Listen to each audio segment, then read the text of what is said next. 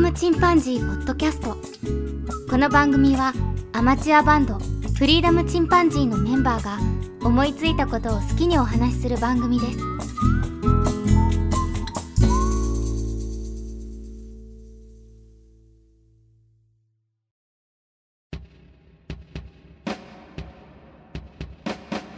さあ始まりました。ラジオをレディオと呼ぶ男フリーダムチンパンジーの佐藤です。今日はお便り紹介を一人でしていきたいと思います。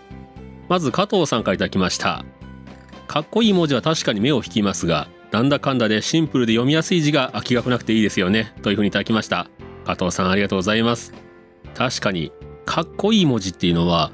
割と読みにくい文字でもあったりはするんですよね。そこは木をてらってると言いますか、まあ、目を引くというところでそういう意味ではブラックレターの時代の文字の感覚に近いのかもしれませんがまあその辺は人間ってやっぱり変わらないのかもしれませんね。そういった中で逆に「君の名は」のようなある意味シンプルな文字が好まれたりとか本当にこのブームっていうのは繰り返すような気がします。そういった中で本当に残っていくというのは読みやすい文字なのかもしれませんね。なので今までフォントというのは本当にたくさんまたフォントとフォントで出ましたけど本当にたくさん作られてきましたけど本当に本当に本当にその定番になっているフォントというのはやっぱり数は少ないんですよね。これがまたフォントの面白いところだと思います。加藤さんありがとうございます。次に羊さんからいただきました。ネットの広告やらその辺の看板などなど身近なものでもよく見てみるとなるほどなぁと思うことも多々あり楽しく聞かせていただきました。というふうにいただきました。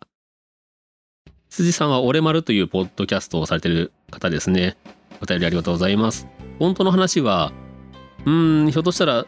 割と受けが悪いかなと思っていたんですけども、思いのほか皆さん、えー、面白いというふうに言っていただけてよかったです。ケントン・ジョンもね、割と僕の好みの話をすると、何て言うんでしょう。まあ、興味ないなっていう雰囲気が伝わってくるんですけども、本当の回に関しては割と2人とも反応してくれましたね。辻さんもあのまた楽しんで広告等々ですね看板等フォントの世界を楽しんでみてください。辻さんありがとうございます。次に演劇ラジオの鎌様さまさんからいただきました。ブログ更新しました。おすすめポッドキャストフリーダムチンパンジーポッドキャストということで鎌様さまさんからは Gmail の方にもお便りをいただきました。佐藤さん、ケンさん、ジョンさん、フリーダムチンパンジーポッドキャストいつも楽しく聞いております。鎌様です。さて私最近ポッドキャスト番組を紹介するブログを作りました。そこでフリーダムチンパンジーポッドキャストを紹介したいと考えております。という形で、えー、アートワークをねぜひ使わせてくださいというふうにいただきました。で今後の配信も楽しみに待ってます。それではということでかまさまさん Gmail の方のお便りありがとうございます。でですね演劇ラジオのかまさまさんがいろんなポッドキャストを紹介するというサイトを始めたんですね。ブログですね。これを見てね、うちのメンバーたちも、僕たちよりも詳しいっていう 自分たちの番組のことを、僕らよりも詳しいというね、鎌様さん。我々のそのヒストリーとか、そういったものも載せてくださっております。皆さんもよろしければね、あの、鎌様さんのブログの方、見てみてください。アドレスが https コロンスラスラ演劇ブログ .jp スラッシュ演劇ブログは ENGEK KIBLOG ですね。演劇にブログ。ということで、演劇ブログというふうに検索しても出てくると思います。他にもね、そうそうたる番組を紹介されてますね。その中に入ってもいいのかという気もしますが、えー、とても嬉しいです。鎌様さんありがとうございます。次に加藤さんから頂きました。筋トレ無理したらダメですよ。か。やり始めは1セット目がちょっと軽いかなくらいがちょうど良いかとというふうにいただきました。そうなんですよ。もうあの痩せたくてですねガンガンにやってましたら完全に肩をぶっ壊しまして右肩が今50肩状態になっております。これはあの要するに炎症なんですけどまあ年を取ったということなんでしょうね。大体45歳から55歳ぐらいの間に発症するので50肩というふうに呼ばれてるらしいんですけどまあ炎症が引くまでまだまだ実は痛いんですよね。なってから2ヶ月ぐらい経つんですけどでこの辛いのがまずあの電車乗って通勤することもあるんですがつり革に捕まるのも痛い。で仕事中も痛い。でずっと右手でですねそのマウスをカチカチするんですけど仕事ですごい集中してると何時間もその画面を見ながらですね、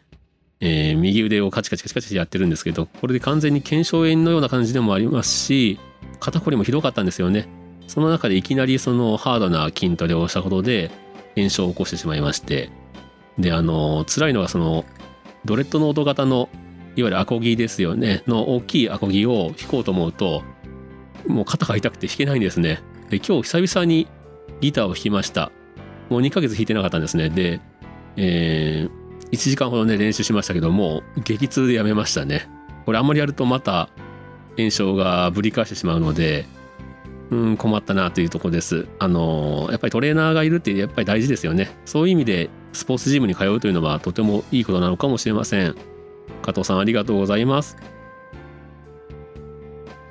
次に鳥広さんからいただきました。本当のイメージは使われてきたシーンの歴史の財産。なるほどです。写真に白抜きで手書き風の斜めに書くポスターやアイコンはそれっぽさが飽和して陳腐になっちゃいましたね。最近字を読んでもらう資料はもっぱら UD フォントですというふうにいただきました。これねすごくわかるんですよね。僕もこの写真に白抜きで手書き風の文字を斜めに書くっていうのはポスターでもありふれてますし最近ねすごく目につくと言いますか鼻につくと言いますかその最初はすごくおしゃれな雰囲気で良かったんですけどだんだんこれね派手になっていくんですよね。でその読めないぐらい大きくとかあの文字を流してみたりとかしながらどんどん大きくなっていってますね。でこれは本当にいわゆるブームですよね。フォントのブーム。ここ最近の映画ポスター広告関係でとても流行ってる手法ですけどちょっとそろそろ皆さん、えー、飽き始めてるんじゃないかなという気はします。なんか始まりはねアメリーとか映画のポスターであれは白じゃなくて黄色だったかもしれませんが手書きの文字で入ってましたけどそういうやっぱりおしゃれなポスターというのがだんだんとこう変化していったのかもしれませんね誰が流行らせ始めたのかっていうのはちょっと分かんないんですけど、まあ、日本の映画でもねいくつかこの手法を使ってるのがありますがちょっと多分そろそろ飽きられているような気がします。鳥室さんは UD フォントというのを使っていらっしゃるようで、これもやっぱり読みやすさとか、まあ、県の場合はね、あの文字化けを気にしてとかね、言ってましたけど、UD フォント、僕ちょっとあまり資料とか作らないんで、普段は写真加工しかしませんから、あんまり文字の方には詳しくないんですけど、多分見やすいんでしょうね。鳥広さんありがとうございます。次に加藤さんから頂きました107回パフォーマンスがすごいんだろうなとは伝わってきましたただ多用はできない危険ワードというふうにいただきましたねあのー、歌詞の内容これはえっとケン君のプレゼンで才能は惹かれ合い響き合うという話だったんですけどうんなかなかねあの、歌詞の内容は割とハードな内容でした。これを見てねすぐに泣けるという感受性というのはなかなかそう持ち合わせないですよね。それでもわざわざあの見ていただいてありがとうございます。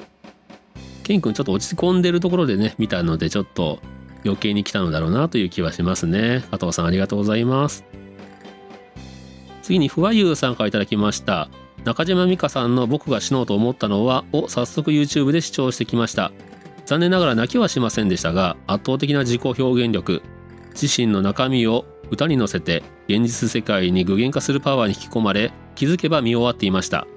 世の中いろいろな出会いでできていますねというふうにいただきました。和優さんありがとうございます。和優さんはね、えっと、今日はどちらまでというポッドキャスト番組をされてまして、あの、まだ回数が少ないので僕は一気にね、休みの日に全部聞かせていただきました。とても僕好みのオタク成分のある あの番組ですね。聞きやすいあのジブリの話とかもされてますんで、皆さんもよければ聞かれてみてください。でね、こうやってあの、早速見ていただいて、まあ、泣きはしませんでしたかっていうのは、やっぱりまあ、さっきも話しましたが、県のね、えー、状況がさせたというところもありますがそれにしてもやっぱりすごいパフォーマンスでしたねそしてそのピアニストそれからベースの方のその3人のコラボレーションといいますかねその才能が惹かれ合ってるそしてその原曲を作った方とのその響き合いシンフォニーといいますかねハーモニーといいますかそれがうん胸にくるんでしょうね。バイユさんありがとうございます。次に巻貝さんからいただきました108回自分が好きなものやことは人それぞれでその気持ちを伝えるのは困難で自分の欠点を含めた嫌いなものやことは意外と自分以外の人も同じように感じていると思うようにしています。編集はやってみた人にしかわからない部分が大きいでしょう。音声配信も作品の一つだと思いますというふうにいただきました。108回はね、あのー、僕が会話って難しいよねという話をしましたけども好きなものって意外と伝わらない。そして自分が苦手だと思ってることとか欠点だなとか、うん、嫌だなと思ってることっていうのは意外と皆さんも感じているっていうことでそのやっぱり本がねベストセラーになるということはそういうことだというふうにジョン君に言ってもらって少しね気が楽にはなりましたね。音声配信も作品の一つだと思いますということでポードキャスト自分たちの楽しんでるのをお裾分けという気持ちもありますがやっぱりちゃんと編集して、えー、皆さんにも聞いてもらえるようにはしてます。そして話をしてる時も頭の隅には誰かに伝えたいというところがやっぱりありますねそういう意味で誰かに伝えたいと思ったことを作ったりするうんするというのは作品というふうに言えるのかもしれませんね。巻貝さんもね、あの、ポッドキャストされてますから、その辺がわかるのかもしれません。巻貝さんありがとうございます。次にあずきさんからいただきました。なかなか興味深い回でした。聞く力が大事と言われるけど、やはり全く興味ない話を聞くのは苦痛ですよね。あまり興味なかったけど、あなたがなぜそれが好きなのか知りたいと思えたらいいのでしょうか。ダメ出ししつつ話せる3人の関係性が羨ましくすでに会話上手だと思いますというふうにいただきました。なるほど。うんその忌憚なくね歯に着せずにその話してくれるジョン君とか。で2人ともやっぱり優しいとこありますしね。優しいとこといいますかその優しさの塊みたいなもんなんで普段は言わないし言ってほしいなら言うよというスタンスですよねそれが分かってるから僕も相談できるというところはあります。やっぱり人の話を聞くっていうのは難しいですよね。僕なんか本当にすぐ顔に出ちゃうんで、えー、本当に気をつけないといけないと思います。まあ、これからもね、その、まあ、ずっと修行というか、まあ、勉強ですかね。あずきさんありがとうございます。次にゆうすけお兄やんさんから頂きました。話し方の話、容赦なくズバズバ突っ込まれていましたけどもそれも20年来の付き合いから生まれるものだと思うと楽しいやり取りですね。滑舌が悪いとか自分で笑っちゃうとか自分の話し方の特徴を分かっているというのはすごいことだと思いますよ。佐藤さんあれから実践していかがでしたかというふうにいただきました。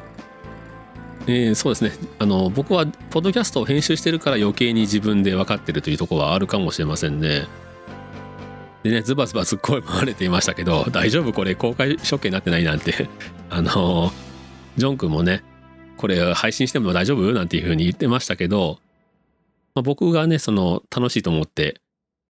話してたので、そのまま載せましたが、で、この回の以降にもたくさん撮ってるんですけど、やっぱりね、実践しようと思ってても、すぐ素が出ちゃいますね。で、興味がない話されると、ちょっと 上の空と言いますか、なっちゃうというね、これなかなか時間かけて頑張っていきたいと思います。少し不思議な人という番組されてますね。えー、ゆうすけお兄やんさんありがとうございます。次、ナルト姫ごとさんからいただきました。ナルト姫さんですね。ジョンさんの格が上がる回、わら。佐藤さんの取説を分かってるお二人だから良いんですね。でも佐藤さんの気持ちわかるな。私は興味ない話されて寝たことあります。え えー、仕事場は仕事以外の話はしません。あと、面白いことを狙うより日常系ポートキャストが好きというふうにいただきました。まあ僕の取説は完全に分かってくれてる、ね、20年来の友達ということで、まあそういった意味でね、その、はっきり物を言えるというジョン君のね、格は上がったかもしれませんね。私は興味ない話されて寝たことありますってすごいですね。それもまた関係性の中でできることだったんでしょうか。ナルト姫さんありがとうございます。次に友達ラジオ参加いただきました。佐藤さんの人の話聞くのむずいなぁ。で笑っちゃいました。いや楽しい回でしたというふうにいただきました。ねあの公開処刑を皆さんで楽しんでいただけたら本当幸いです。割と反響があるということは皆さんもやっぱり少しは気にしていると言いますか悩んでるという方も多いのかもしれませんね。でこうやってあの楽しんでもらえたらとても嬉しいですね。友達ラジオのトールさんありがとうございます。次にふわゆうさんからいただきました。同意しかなくて逆に聞いてられなかった。わら私も話すの早い。オチを予想しがち。先に一人で笑う。そして自覚していながら治らない。ポッドキャスト始めてさらに自覚したから少しずつ直していきます。汗。相手にも気持ちよく喋ってもらおうというふうにいただきました。やっぱりね会話って難しいですよね。で同意しかなくて逆に聞いてられなかったっていうのは、まあ、いわゆる共感性周知というやつでしょうか。ポッドキャストはね始めると本当に自分で自分の声を何回も聞くので気になっちゃうんですよねでまあ編集できるという強みはありますけどもぱり番組を続ける上でもねその相手にも気持ちよく喋ってもらうっていうのはとても大事ですし普段の会話でも大事なんでしょうね。ジョン君も言ってましたがやっぱり好きな女の子を落とすためにはやっぱり聞き役でしょうね。で楽しく話してるうちにこの人といると楽しい気持ちになるというふうに女性は思うでしょうから、まあ、それはもう好意の一つですよね。そうやって好意を持たれることは絶対プラスなのでうん、人間関係全般もそうですし今ねその恋人を作ろうという方は是非実践していただきたいなというふうに思います。和優さんありがとうございます。次に庄司さんから頂きました。佐藤さんは確かにいつも興味がないことはありありとわかるし、思ったことはいつも正直に口走るイメージがありますわら。ポッドキャストとしてはそこも美味しい部分だなとか楽しんで聞いていますが、わらというふうにいただきました。本当にねあの他の方にも一度言われたことありますけど、えー、興味がない時佐藤さんって本当にあのリアクションが不正というふうなことを言われたことがありますんでやっぱりね何か口走る前に一瞬考えた方が立ち止まって考えた方がいいんでしょうけども、まあ、割と僕のその癖と言いますかで、まあ、そこもね楽しんでいるっていうふうに言っていただけてなんとか救われるとこはありますね庄司さんありがとうございます次にふわゆうさんがいただきました。聞いてくださってありがとうございます。しかもハッシュタグまで考えていただいて、今どちいいかもしれません。佐藤さんのセンスに乗っからせてもらおうかな。シャープフリチンは確かに勇気いりますね。特にフォロワーの女性陣の視線がというふうにいただきました。あの、ふわゆうさんね、まだ番組始められたばっかりだったので、短いそのハッシュタグをつけられてなかったので、ちょっとその自分も考えてみましたということで、ご提案させていただきました。フリチンっていうのはねやっぱりねフォロワーの女性陣の視線がっていうことでそのハッシュタグをつけにくいというね男性でもそう思うんですが女性だとますますですよねうちのそのハッシュタグを使うためにわざわざ別アカを作ったという女性の方もいらっしゃいましたので本当にここは覚えてもらいやすいですけど、まあ、失敗した部分でもあるかもしれません。まあ男性受けは意外といいっちゃいいんですけどね。ワイユさんありがとうございます。次に鳥広さんからいただきました。お便り紹介会の佐藤さんはいろんなリスナーさんの感想をポイントよく上手に拾ってお話しされてすごいなと思っているので対面でそうならないのは会話のペースの問題もあるのかなと思いました。回転が良い人は相手の1周に自分が2周してそう。0.5倍速でどうぞというふうにいただきました。はい。うんそうね。僕もあのあ本読むからかもしれませんけど分かんないですね。その本を読んでる時って文字を読みながら頭でいろいろ考えてますけどやっぱりスピード的には結構速いですよね。人の声で聞くよりも目で追っていく文字の方が反応が早いのでで僕たくさん本読みたくてやっぱり結構早めに速読とまで言わないですけど早く読んでいくのがありますからそういったところが影響しているのかもしれませんね。お便り紹介は毎回初見で見させていただいてでその反応を自分で楽しみたいというのがありますのでいつもそのハッシュタグを検索せずにこうやって収録する時に初めて読ませていただいてるんですがこの瞬発力は楽しんでおりますそして瞬発力で思ったことをポポンと話してるからそのやっぱりリアルな会話とは違ってお返しできるのでうん間合いとかその辺が楽と言いますかねやっぱ人と話すっていうのは難しいですよね。その、周りの取り方が難しいなと僕は思います。そしてその姿勢ですよね。が難しいですね。まあちょっとずつ自分の理想に近づけるようにやっていきたいなというふうには思います。鳥広さんありがとうございます。次に加藤さんから頂きました。会話が上手くなるにはその場だけでいいので興味を持つことが大事なんじゃないかなと思います興味を持つとその内容について詳しく聞いてみようかという気になると思いますといただきました加藤さんはバーテンダーさんですから本当に聞き役でしょうねそしてその聞く時に興味ない顔してたら当然お客さんはつまんねえなと思うでしょうからやっぱりおしゃれに会話を楽しみたいとかそのバーテンダーさんに会いたいなと思って来られる方はバーテンダーさんの腕の見せ所ですよね。いかに楽しく話していただくかとかそういうとこなんじゃないかと思います。やっぱり人に興味を持たないとダメですよね。でその人がなんでこの話題について興味を持ったんだろうというところにやっぱり興味を持つとか、うん、その人自体を好きだと思わないとダメですよね。僕は当然あのジョンもケンも好きなんですけどなぜか悩みでございます。加藤さんありがとうございます。次に巻貝さんからいただきました。ああ未だかつてポッドキャストを聞いてこれほどのインパクトを受けたことがあるでしょうか。ポールラブユーというふうにいただきました。こちら109回新メンバーポール爆誕のお便りですね。のっけからねポールですというふうに可愛くね自己紹介してるのを入れましたがなかなかインパクトがあったかもしれません。ちょっといつもと違う切り口で編集をしてみました。本当にねあの物おじしないと言いますか人懐っこい子でしたね。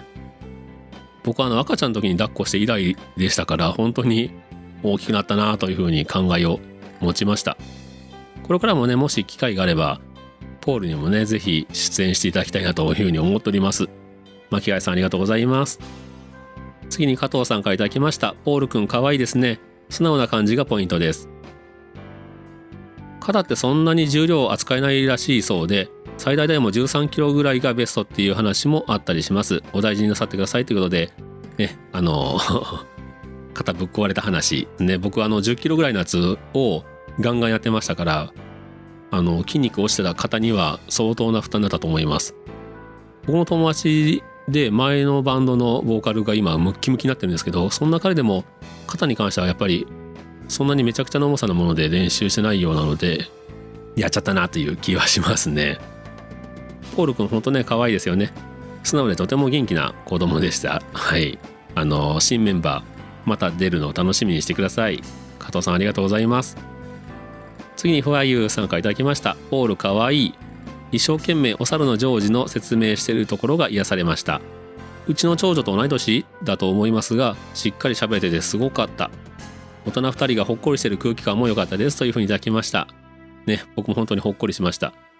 子供って可愛いですよね。本当あの、話してる時にね、ジョン君の頭の上に乗っかったりとか、口を塞いだりとか、もう本当に自由でしたね。で、本当フリーダムなんだよね、なんて笑ってましたけど、あの、ジョン君やっぱり、なんて言うんでしょうね。ところが広いというか、彼を怒らせたのは僕ぐらいじゃないですかね。話の腰を折ると言いますか、せっかく面白い話をしようと思ってるのに、いきなりオチを言うというね、あの まあそこもまた友達関係だから許されてるっていうとこでしょうか。サロのジョージねあの一生懸命説明してくれてでちゃんと話分かりましたからね僕もうちの子1年生の時にどうだったかなと思いますけどまだ幼稚園から上がったばっかりですからかなり上手にお話ししてるなというふうに思いました。のびのびと育ってるみたいですね。ちょっと年上のそのお兄さんお姉さんたちと一緒に授業を受けたりとかいうこともあるらしいのでますますあのおしゃべりが上手になっていくかもしれません。楽しみですね。ワイユさんありがとうございます。それから最後にくまさんから DM をいただきました。こちらはですね、えー、2022年の11月5日京都トガトガという、えー、これは都に、えー、雅という字ですねそれを2つ重ねて京都トガトガでポッドキャストと音楽のイベント、しゃべ音を開催することになりましたということで、イベント詳細も送っていただきました。で、あの、しゃべ音っていうのは SHABEON でしゃべ音ですけども、くまさんはね、番組、ポッドキャストをいくつかされてますが、その中の一つの、ペペオバという番組されてますけども、こちらでね、その始めた経緯というので、うちの番組を聞いて、こんな感じの番組を自分もしたいというふうに思って始めましたというふうに言っていただきましてとても嬉しかったんですけどもそんな熊さんがねポッドキャストとそれから音楽を融合させたイベントをするということでで CM をねぜひよければ番組で流してくださいというふうにご協力お願いしますというふうにメールをいただきました。でねもちろん流す流さないお任せしますので無理な場合はスルーしてもらって構いませんっていうふうにあのまあ謙虚にね 言っていただきました。で早速この回から CM を載せてみたいと思います。詳細の方はまだ全然固まってないらしいんですがともかくその日付と出演者だけ決まっているようでしてのクマさんとそれからクマさんが別にやってる番組「クー」という空と書いて「クー」ですけどもポッドキャスト番組に一緒に出られてるうまやんさんそしてトゥトゥという日々の取りこぼしとかね番組をされてますがすごくかっこいいねバンドをされてるトゥトゥというバンドをされているお二人そして大々ダゲな時間ケンさんとおかよさんそしてなんであの時放送局の徳松武さんという形でそうそうたるメンバーの面白いイベントがあるようです。僕もねあの仕事の都合がつけばぜひ京都まで行ってみたいなと思うんですがちょっとね仕事の都合がつく自体がすごくギリギリなんですねうちの会社。月末ギリギリに翌月が決まるということで。であんまり自由に休みがもらえないんですよね。ローテーションなりに組み込まれてるのでちょっと行けない可能性もあるというかその前にチケットが売り切れちゃうんだろうなというふうな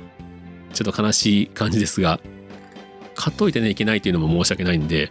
うんいけないのかな行きたいけどなっていうこのイベントの CM を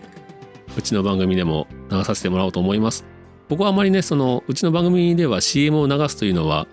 やってなかったんですがやっぱり応援したいなと思いますので尺の短い回とかそういった時には一番最後に CM を載せていきたいと思います。CM とか嫌いだよっていう人もいらっしゃるかもしれませんが、えーね、ちょっとね応援してあげてあげたいなというふうに思います。でねあの声が大塚明夫さんそっくりなんですよ。でこれあの農系のね番組でいつも他力本願ラジオというね、えー、パーソナリティの方しんちゃんさんがされてますがめちゃめちゃ似てますね。これ僕もたまにえ僕じゃないな。僕の友達のヒロケイさんがたまにモノマネをしますが、レベルが違いましたね。本当に似てます。面白いんでねその辺もちょっと楽しんで聞いてみてください。ということでくまさんありがとうございます。6月にいただきましたお便りは以上になります。なんだかね急に梅雨が明けちゃいまして史上最速というふうにも言われてましたがでめちゃくちゃ暑いですよね。この6月末というのに40度とかいう気温を叩き出しておりますからひどい暑さですね。皆さんもぜひ水分補給しっかりしていただいて熱中症にお気をつけください。それではまた。さようなら。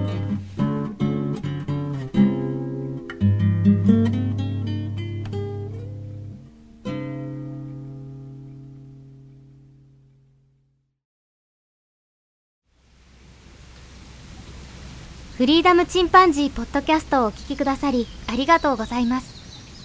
この番組ではお便りをお待ちしております。ツイッターにてハッシュタグにカタカナでフリチンとつぶやいていただくかメールアドレスフリーダムドットチンパンジーアットマーク Gmail.com freedom ドット chimpanzee アットマーク gmail.com までご意見ご感想お待ちしております。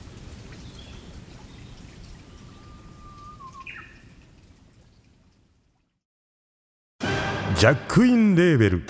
音楽とポッドキャストの融合イベント「シャベオン」「エフェロンチーノウォーバードライ」「トゥトゥ」「大大だけな時間」「クー」「